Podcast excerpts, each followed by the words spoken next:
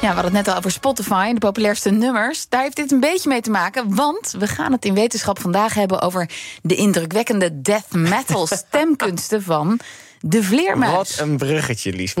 Nou ja, nou, Carlijn Meiners, wetenschapsredacteur, die moet daar wel het een en ander bij uitleggen. Dat snap ik, ja. Dit is een eh, onderzoek geweest van de Universiteit van Southern Denmark. En de hoofdonderzoeker, Koen Elemans, je hoort het al, is Nederlands.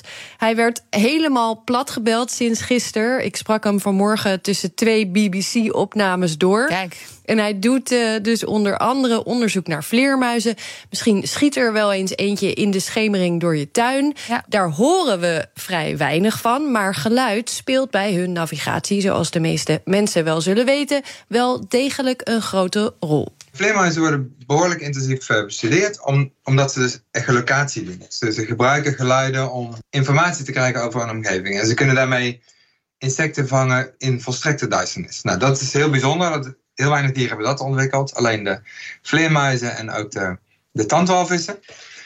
En, en vleermuizen hebben ook nog eens de, de gave ontwikkeld om te kunnen vliegen. Dus ze kunnen dit doen terwijl ze vliegen midden in de nacht. Weet je wel? Dus dat is heel bijzonder. En heel veel mensen onderzoeken eigenlijk hoe het brein dat doet.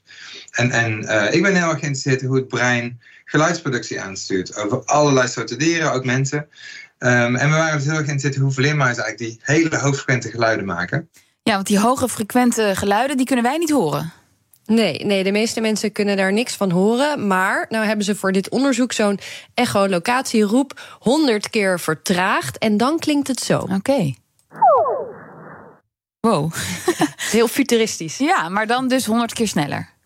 Ja, uh, als je, en als je dan wilt gaan kijken hoe produceert zo'n vleermuis dat geluid nou, dan kun je dat dus niet doen door gewoon in je achtertuin te gaan staan luisteren. Dan moet je echt naar de stembanden zelf gaan kijken, want er waren al wel wat hints uit eerdere studies. Die erop wijzen dat waarschijnlijk een soort van hele dunne vliesjes aan aan de, op de randen van de stembanden zitten.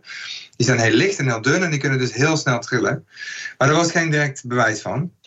Dus wat we gedaan hebben, is we hebben strothoofden bestudeerd van, van uh, vleermuizen, waar we dan lucht erheen blazen. En dan kunnen we dat met hele hoge snelheidscamera's filmen. Dus in dit geval konden we filmen tot bijna een kwart miljoen beelden per seconde. Dus dat is heel snel. Dan heb je heel veel licht voor nodig. En dat kun je dus niet doen in een levende vleermuis. Dat gaat helemaal niet. Dus we hebben een, een geïsoleerd stroppenhoofd hebben dat bestudeerd. En toen konden we inderdaad laten zien dat dus die, die hele dunne membraantjes, die, die trillen zo verschrikkelijk snel. Dus 10 tot, tot ongeveer 100.000 keer per seconde. Maar wat we ook zagen is dat de, de, de normale stembanden, die, die deed eigenlijk helemaal niet meer. Dus dat van die vliesjes bleek te kloppen en die gebruiken ze in plaats van hun normale stembanden. Ja, ja, overigens, uh, deze vleermuizen, uh, die, waarvan dus een gedeelte in het onderzoek is gebruikt, die waren al dood. Dat is goed om nog even erbij te zeggen. Ze hebben het bij één soort nu kunnen onderzoeken. En inderdaad, er moet zo'n hoge druk zijn geweest, evolutionair gezien, om die hele hoge frequenties mm -hmm. te halen, om die echolocatie te laten werken, dat hun normale stembanden het niet meer doen.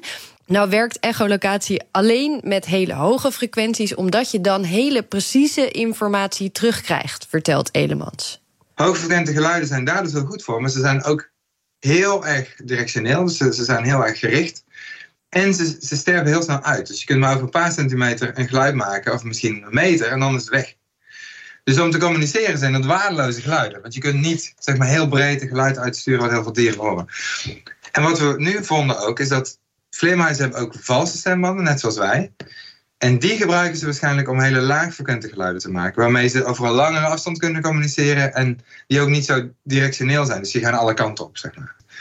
Nou, de structuren die ze ervoor gebruiken zijn precies hetzelfde als die bijvoorbeeld death metal zangers gebruiken om hun growls te doen. Maar ook natuurlijk throat singers gebruiken dat ook. dus vleermuizen communiceren met elkaar als death metal zangers? Ja, ja. Nou is het niet zo dat een vleermuis uh, terug naar zijn grot vliegt en dan zo klinkt als hij hooi zegt tegen zijn buurman. Niet schrikken.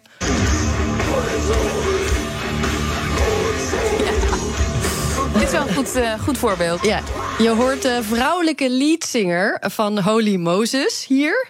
Um, vleermuizen gebruiken dus dezelfde techniek als je hier hoorde bij die growls. Met die valse stembanden. Maar omdat ze kleiner zijn, vleermuizen, en hun stembanden en alles eromheen ook, krijg je andere trillingen en klinkt het voor ons weer hoger als we het zouden horen dan mm. bij menselijke death metal growls. Maar vertraag je het dan weer, dan krijg je dit.